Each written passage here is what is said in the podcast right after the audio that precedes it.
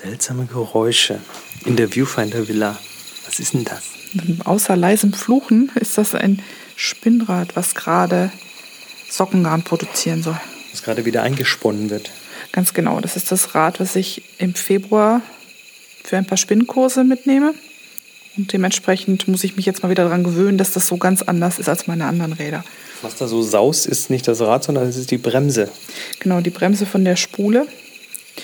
Denn äh, das Rad braucht ein unterschiedliches Tempo zwischen Spule und Schwungrad, damit das Garn sich auf die Spule wickelt.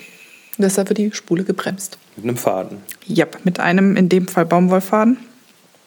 Und äh, der saust auf der Spule.